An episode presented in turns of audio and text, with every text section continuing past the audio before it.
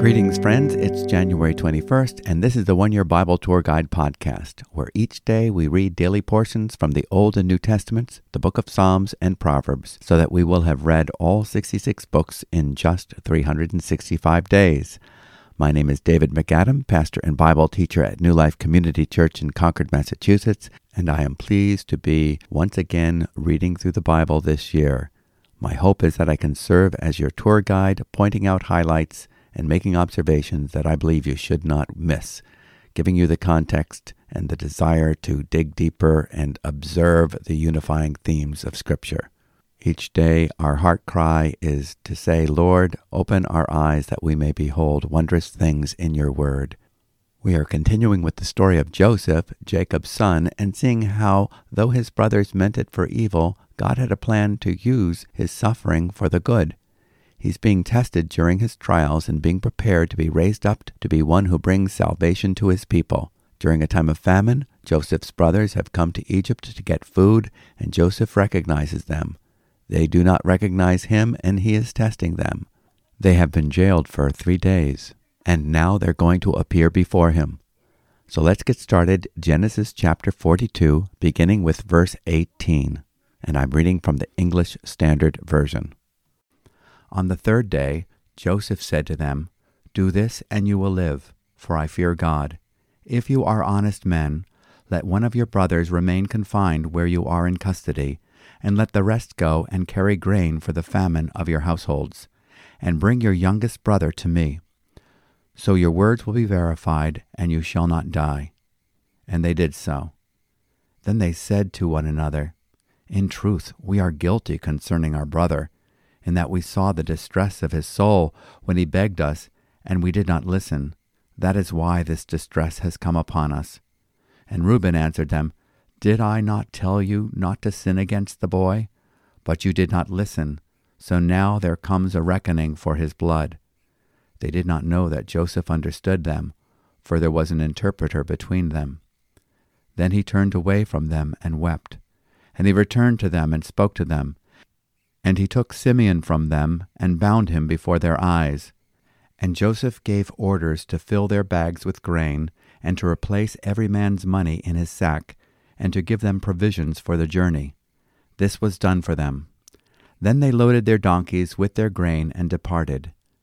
And as one of them opened his sack to give his donkey fodder at the lodging place, he saw his money in the mouth of his sack.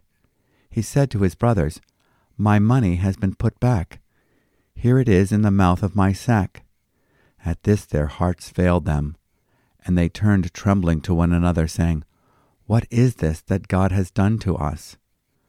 When they came to Jacob their father in the land of Canaan, they told him all that had happened to them, saying, The man, the Lord of the land, spoke roughly to us, and took us to be spies of the land. But we said to him, We are honest men we have never been spies. We are twelve brothers, sons of our father. One is no more, and the youngest is this day with our father in the land of Canaan.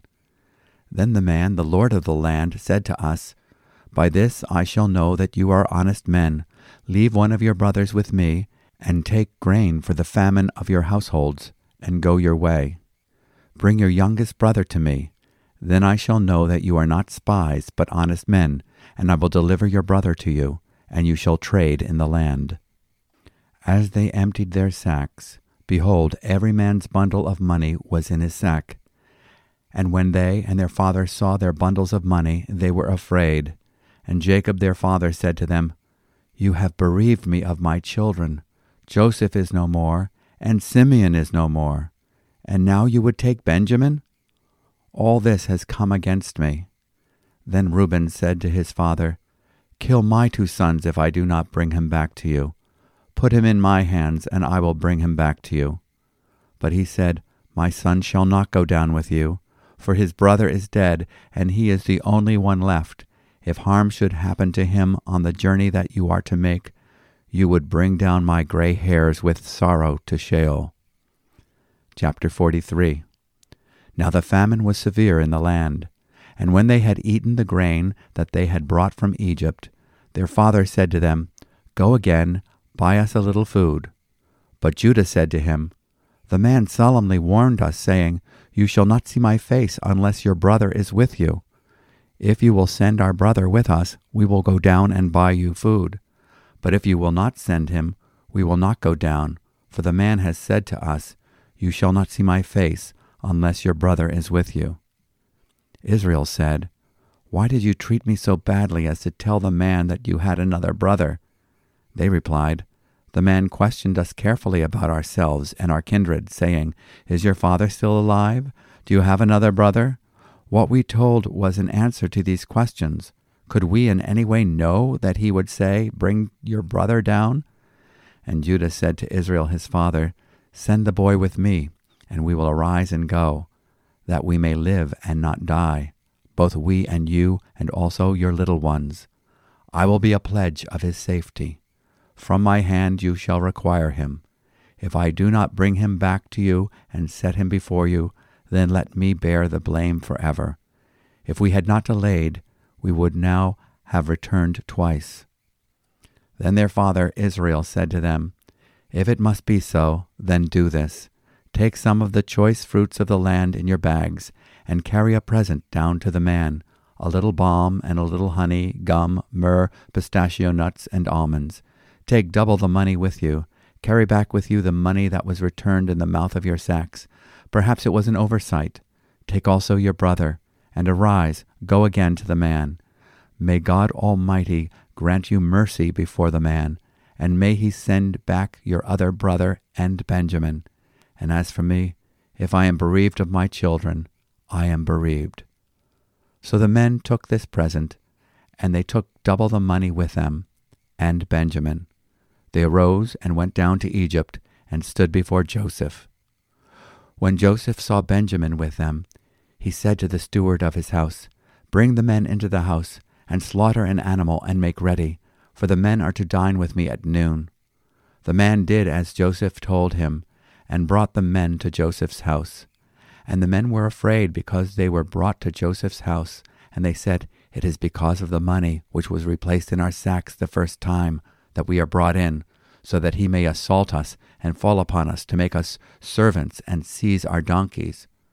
So they went up to the steward of Joseph's house and spoke with him at the door of the house, and said, O my lord, we came down the first time to buy food, and when we came to the lodging place, we opened our sacks, and there was each man's money in the mouth of his sack, our money in full weight. So we have brought it again with us, and we have brought other money down with us to buy food. We do not know who put our money in our sacks. He replied, Peace to you. Do not be afraid. Your God and the God of your father has put treasure in your sacks for you. I received your money. Then he brought Simeon out to them. And when the man had brought the men into Joseph's house and given them water, and they had washed their feet, and when he had given their donkeys fodder, they prepared the present for Joseph's coming at noon, for they heard that they should eat bread there. When Joseph came home, they brought into the house to him the present that they had with them, and bowed down to him to the ground.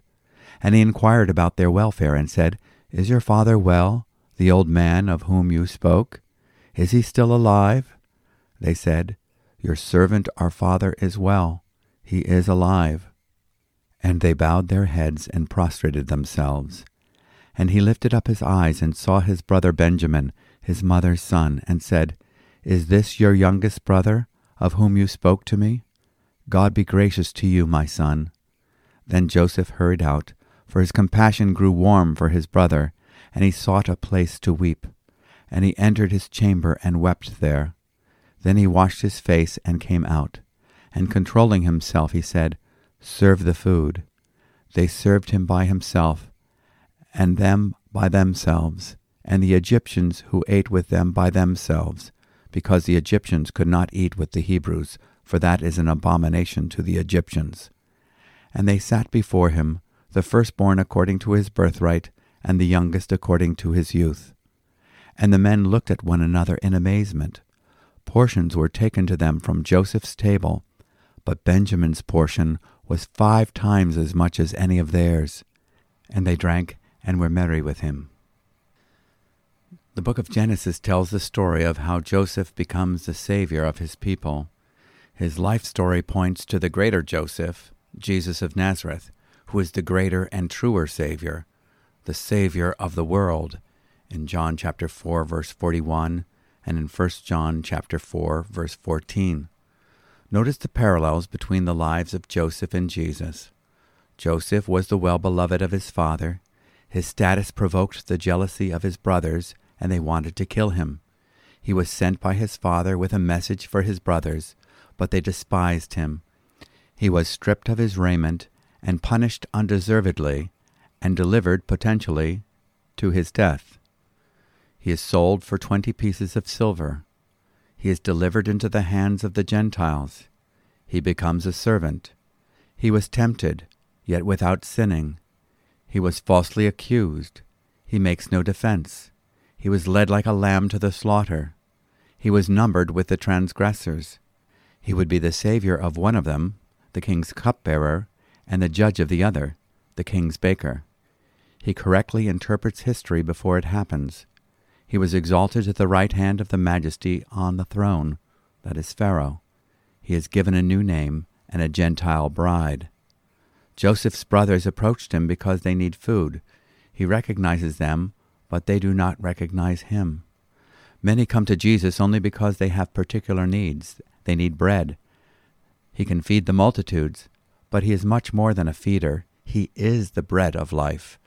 However, Jesus insists that those who come to him must come on his terms and not on their own. In John 6, verses 34 to 58. Joseph makes clear the terms by which his brothers are to appeal to him.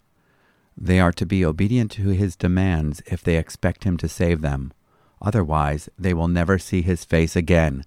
In Genesis 42:16. Joseph has the ability to be their savior, but they must first recognize their sin, repent of their sin, recognize who Joseph is, and receive his forgiveness. Just as Jesus speaks of the need for genuine conversion, saying that unless we repent, we shall all perish, in Luke 13, verse 5, in Luke 24, verse 47, and in Acts 17, verse 30. Joseph knows his brothers need to realize their need for redemption and true reconciliation. They must recognize both their sin and their Savior.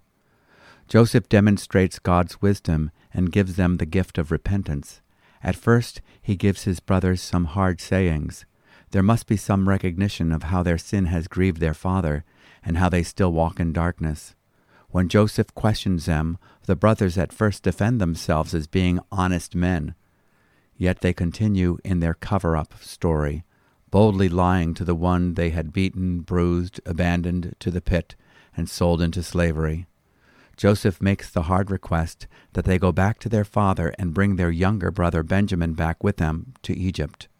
Unless they do so, they will never see Joseph's face again, and their hope for salvation will be lost.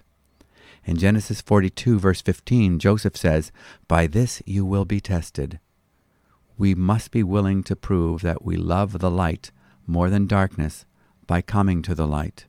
In Ephesians 5, verse 13 and 14, But all things become visible when they are exposed by the light, for everything that becomes visible is light. For this reason it says, Awake, sleeper, and arise from the dead, and Christ will shine on you. In John 3:19, Jesus said, This is the judgment, that the light has come into the world, and men loved the darkness more than the light, for their deeds were evil. Joseph needs to help his brothers to sorrow for their sin. They must recognize what their sin did to him. We need to see what our sins did to Jesus. It was our sins that put Jesus on the cross. He was pierced through for our transgressions. Hebrews chapter 12 verse 7. It is for discipline that you endure. God deals with you as with sons. For what son is there whom his father does not discipline? But if you are without discipline, of which all have become partakers, then you are illegitimate children and not sons. Furthermore, we had earthly fathers to discipline us, and we respected them. Shall we not much rather be subject to the Father of spirits and live? For they disciplined us for a short time as it seemed best to them, but he disciplines us for our good, so that we may share his holiness. Joseph puts his brothers into prison for three days, a small sample of what Joseph endured for many years, ultimately at their hand. In 2 Corinthians 7, verse 9, we read, I now rejoice, not that you were made sorrowful, but that you were made sorrowful to the point of repentance. For you were made sorrowful according to the will of God, so that you might not suffer loss in anything through us. For the sorrow that is according to the will of God produces a repentance without regret, leading to salvation, but the sorrow of the world produces death. Joseph revises his plan and determines to keep one in prison, and the rest will return to their father with grain and bring their youngest brother Benjamin back to Egypt. His brothers begin to feel convicted about their sin while they speak to one another in prison. In Genesis 42, verses 21 to 22, they said to one another, Truly we are guilty concerning our brother, because we saw the distress of his soul when he pleaded with us, yet we would not listen. Therefore this distress has come upon us. Reuben answered them, saying, Did I not tell you, do not sin against the boy?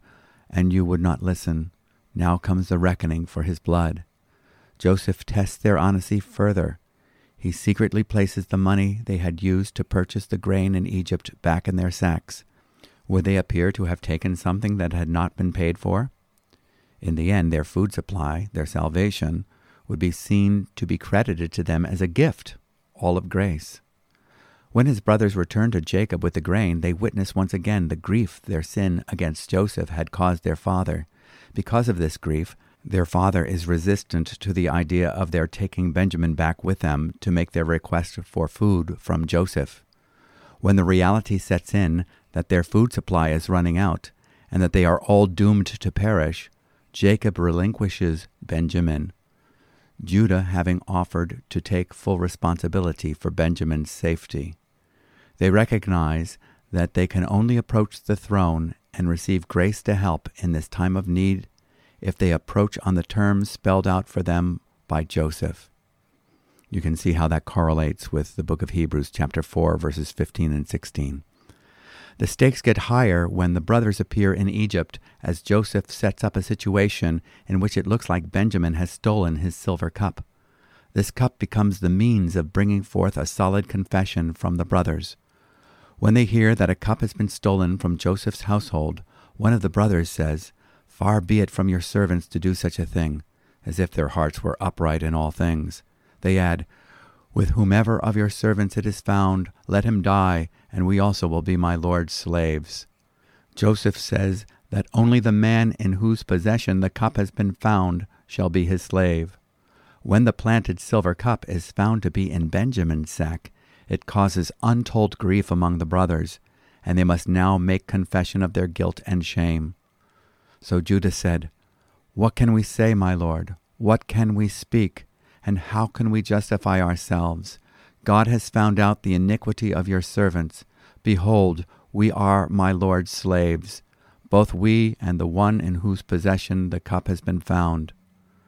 Joseph is about to make himself known to his brothers as their Lord and Savior. And that revelation will be made plain tomorrow in our reading. Now let's read from the New Testament, the Gospel of Matthew, chapter 13, verses 47 through chapter 14, verse 12. Yesterday we explained some of the parables as Jesus made them known to his disciples. So we're picking up in verse 47 with the parable of the net. Again, the kingdom of heaven is like a net that was thrown into the sea and gathered fish of every kind. When it was full, Men drew it ashore and sat down and sorted the good into containers, but threw away the bad. So it will be at the end of the age. The angels will come out and separate the evil from the righteous, and throw them into the fiery furnace. In that place there will be weeping and gnashing of teeth. Have you understood all these things? They said to him, Yes. And he said to them, Therefore, every scribe who has been trained for the kingdom of heaven is like a master of a house who brings out of his treasure what is new and what is old. And when Jesus had finished these parables, he went away from there, and coming to his hometown, he taught them in their synagogue, so that they were astonished, and said, Where did this man get this wisdom and these mighty works? Is not this the carpenter's son? Is not his mother called Mary? And are not his brothers James and Joseph and Simon and Judas? And are not all his sisters with us? Where then did this man get all these things? And they took offense at him. But Jesus said to them, A prophet is not without honor except in his hometown and in his own household. And he did not do many mighty works there because of their unbelief. Chapter 14 At that time Herod the Tetrarch heard about the fame of Jesus, and he said to his servants, This is John the Baptist. He has been raised from the dead. That is why these miraculous powers are at work in him. For Herod had seized John and bound him and put him in prison for the sake of Herodias, his brother Philip's wife, because John had been saying to him, It is not lawful for you to have her. And though he wanted to put him to death, he feared the people, because they held him to be a prophet. But when Herod's birthday came, the daughter of Herodias danced before the company and pleased Herod, so that he promised with an oath to give her whatever she might ask. Prompted by her mother, she said, Give me the head of John the Baptist here on a platter. And the king was sorry, but because of his oaths and his guests, he commanded it to be given. He sent and had John beheaded in the prison, and his head was brought on a platter and given to the girl. And she brought it to her mother. And his disciples came and took the body and buried it. And they went and told Jesus. As we've been reading through the New Testament, we've come across a number of Herods. Warren Wiersbe offers this clarification about the Herods of the New Testament that I thought would be a helpful complement to today's reading. Quote, the Herod family looms large in the four Gospels and the book of Acts, and it is easy to confuse the various rulers. Herod the Great founded the dynasty and ruled from 37 BC to 4 BC. He was not a true Jew by birth, but was an Edomite, a descendant of Esau. He was a heathen in practice and a monster in character, according to the Unger's Bible Dictionary. He had nine wives, some say ten, and he thought nothing of slaying his own sons or wives if they got in the way of his plans. It was he who had the infants slain in Bethlehem in Matthew chapter 2, verses 13 to 18. Herod Antipas, the Herod of this chapter, was a son of Herod the Great. His title was Tetrarch, which means ruler over the fourth part of the kingdom. He ruled from 4 BC to 39 AD and his rule was deceptive and selfish. He loved luxury and was very ambitious to become a great ruler. Herod Agrippa is the Herod who imprisoned the apostle Peter and killed James in the book of Acts, chapter 12.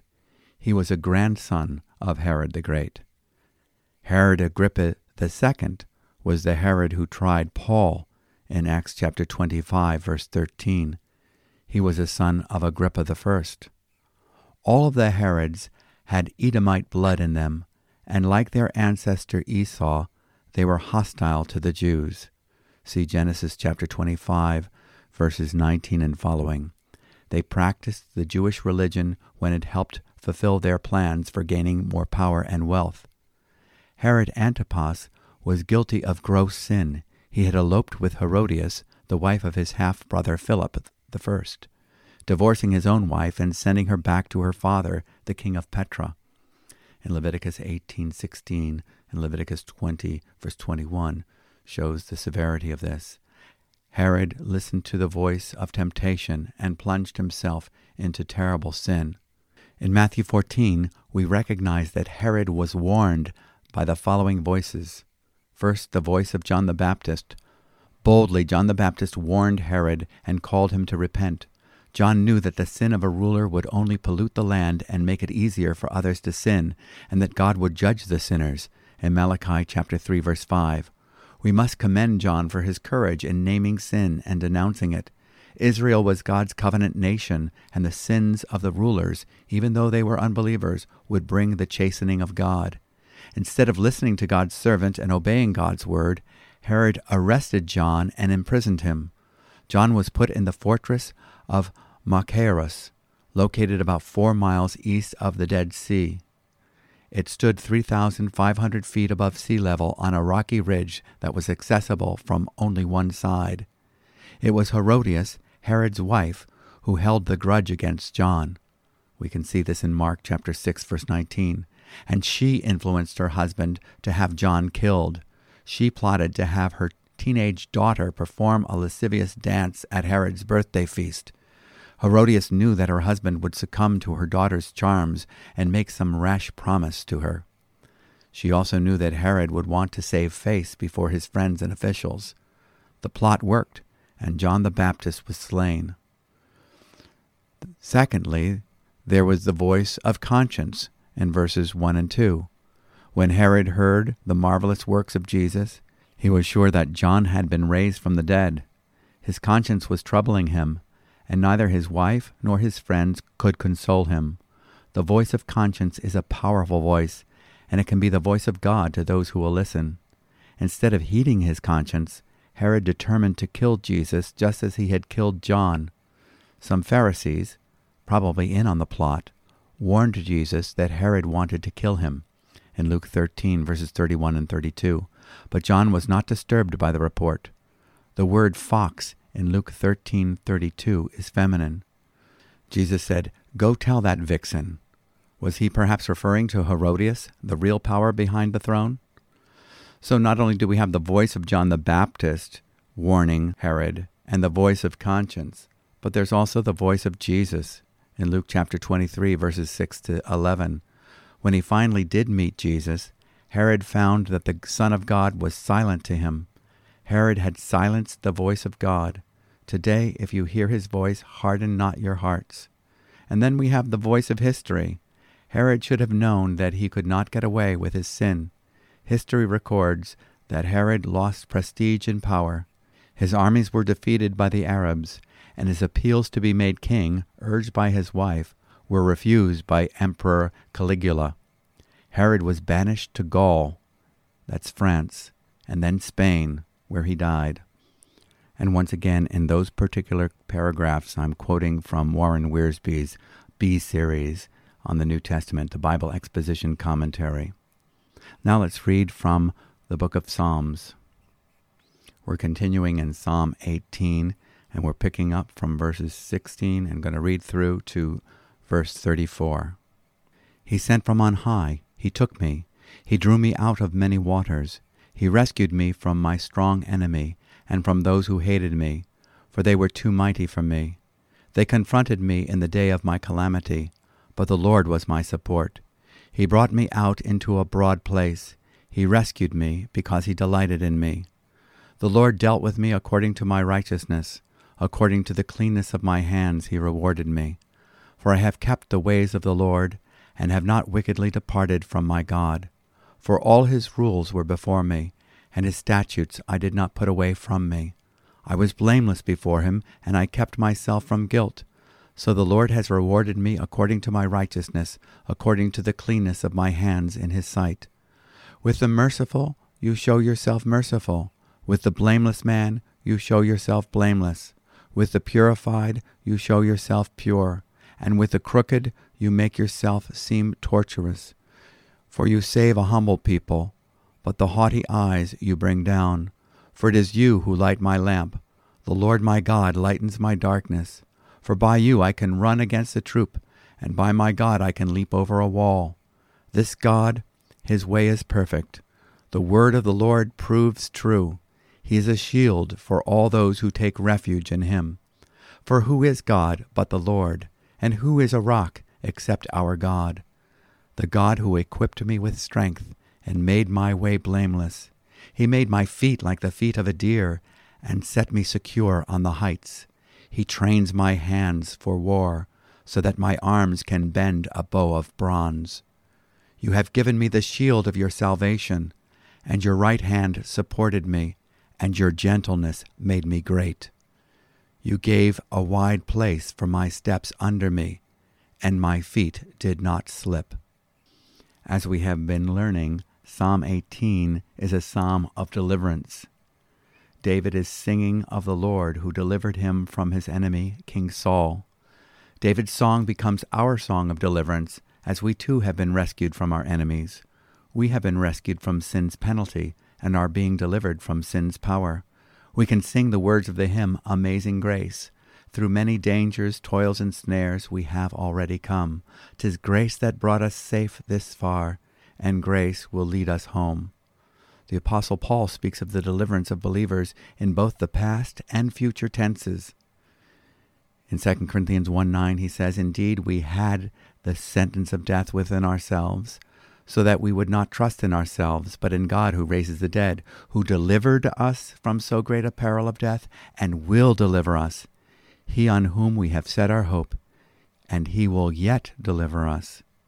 In Psalm 18, verses 16 to 19, David speaks of his rescue. It comes from outside himself, it is sent from on high. In verses 20 to 24, he speaks of his reward. He is rewarded on the basis of his righteousness, and David's righteousness comes from outside himself, a righteousness that is not earned, but given as a gift. In Psalm 32, he will speak of the blessed condition of a man whose transgression is forgiven, and to whom the Lord will not impute iniquity. The gospel application is that we are rewarded because of the righteousness of a greater David, the Lord Jesus Christ, whom God has made to be for us our righteousness in 1 Corinthians 1:30 and in 2 Corinthians 5 verse 21 and Jeremiah chapter 23 verse 6 and Jeremiah 33:16. This righteousness is imputed to those who believe God's promise. Verses 25 to 27 teaches the principle of reciprocity if we respond to God's compassion with compassion, we will find in our experience that God is even more compassionate towards us. Is it because we have experienced it that we are more likely to recognize it, show it, and grow in it? To the kind, he will show himself to be kind. To the merciful, he will show himself to be merciful. To the faithful, he will show himself to be faithful. To the pure, he will show himself to be pure. Those who recognize God's kindness will show kindness and recognize God's kindness towards them in greater degrees. Our attitude towards God has much to do with our receptivity. It works the other way also. To the man who is perverse, who crosses the purposes of God, he will find that God is working at cross purposes with him. It is important that we do not harden our hearts towards God. Verses 28 to 34 of Psalm 18 spells out the various resources that God uses to bring about our deliverance. His light in verse 28, his strength in verse 29. He enables us to excel in our abilities and overcomes obstacles. His ways, which are blameless, his word, which is tried and true and pure, in verse 30. His dealings with us as he shapes us, fitting us for our tasks, equipping us and training us, in verse 34. And now let us read from Proverbs chapter 4, verses 7 to 10. The beginning of wisdom is this get wisdom and whatever you get, get insight. Prize her highly, and she will exalt you. She will honor you if you embrace her. She will place on your head a graceful garland. She will bestow on you a beautiful crown. Hear, my son, and accept my words, that the years of your life may be many. So let's be proactive in studying the truth as it is in Christ Jesus. Hide the word in your heart. Walk in the light that he gives you. Put wisdom on display. Let's pray together. Thank you, Father, for your faithful dealings in our lives. Thank you for showing us our sin and our need for a Savior, your Holy Son, Jesus, by whose atoning death on the cross we are delivered from the sentence of death. Thank you that you have delivered us and will deliver us. Thank you for the sanctifying power of the Holy Spirit, the renewal of our minds through your holy word, fellowship with believers, and your faithful dealings in our lives. These help us to grow in grace, to battle temptations, and to pursue righteousness. In Jesus' name, Amen. It's been a blessing to be reading the Word of God together with you today, and God willing, we'll be back tomorrow as we press on with the one year Bible tour. I always like to remind you that we provide a free service sending out a daily email with a written copy of our commentary on each day's reading with color maps, charts, and illustrations that folks find helpful. You can subscribe to this free email by going to our website, newlife.org. And you can always contact us by email, as our email address is podcast at newlife.org. We are happy to answer your questions, receive your feedback and comments, or learn more about how we can be praying for you. Also, you can help us in our mission to spread the Word of God through this podcast by indicating it's a blessing to you, subscribing wherever you get your podcasts, leaving a review, or giving us a like. We trust that the rest of your day be full of inspiration and that you will seize each moment as a gift from God and share the joy. May the grace of the Lord Jesus be with you all. Shalom.